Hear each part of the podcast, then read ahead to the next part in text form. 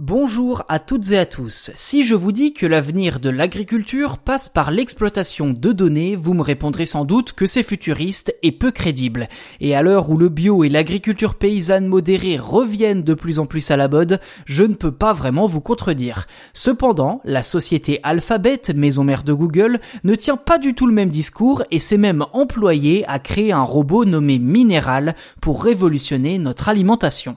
Avec cette invention, les chercheurs du laboratoire X Development ambitionnent d'analyser une à une chaque plante qui pousse dans une culture.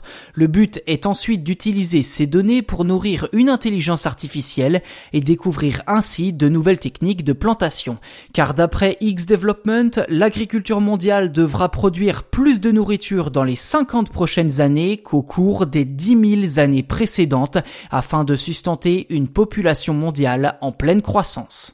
D'après eux, le modèle de culture intensive actuel ne pourra pas relever ce défi, surtout dans un contexte de changement climatique faisant directement baisser les rendements, notamment aux États-Unis ou au Brésil.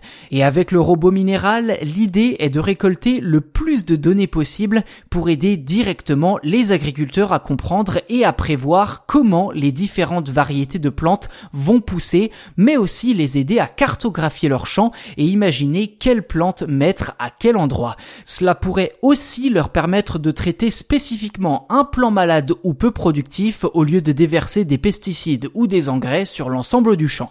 À l'heure actuelle, le robot a déjà été testé dans des champs en Californie et dans l'Illinois sur des cultures de melons, d'orge ou encore d'avoine. Et le moins que l'on puisse dire, c'est que Mineral a les moyens de ses ambitions.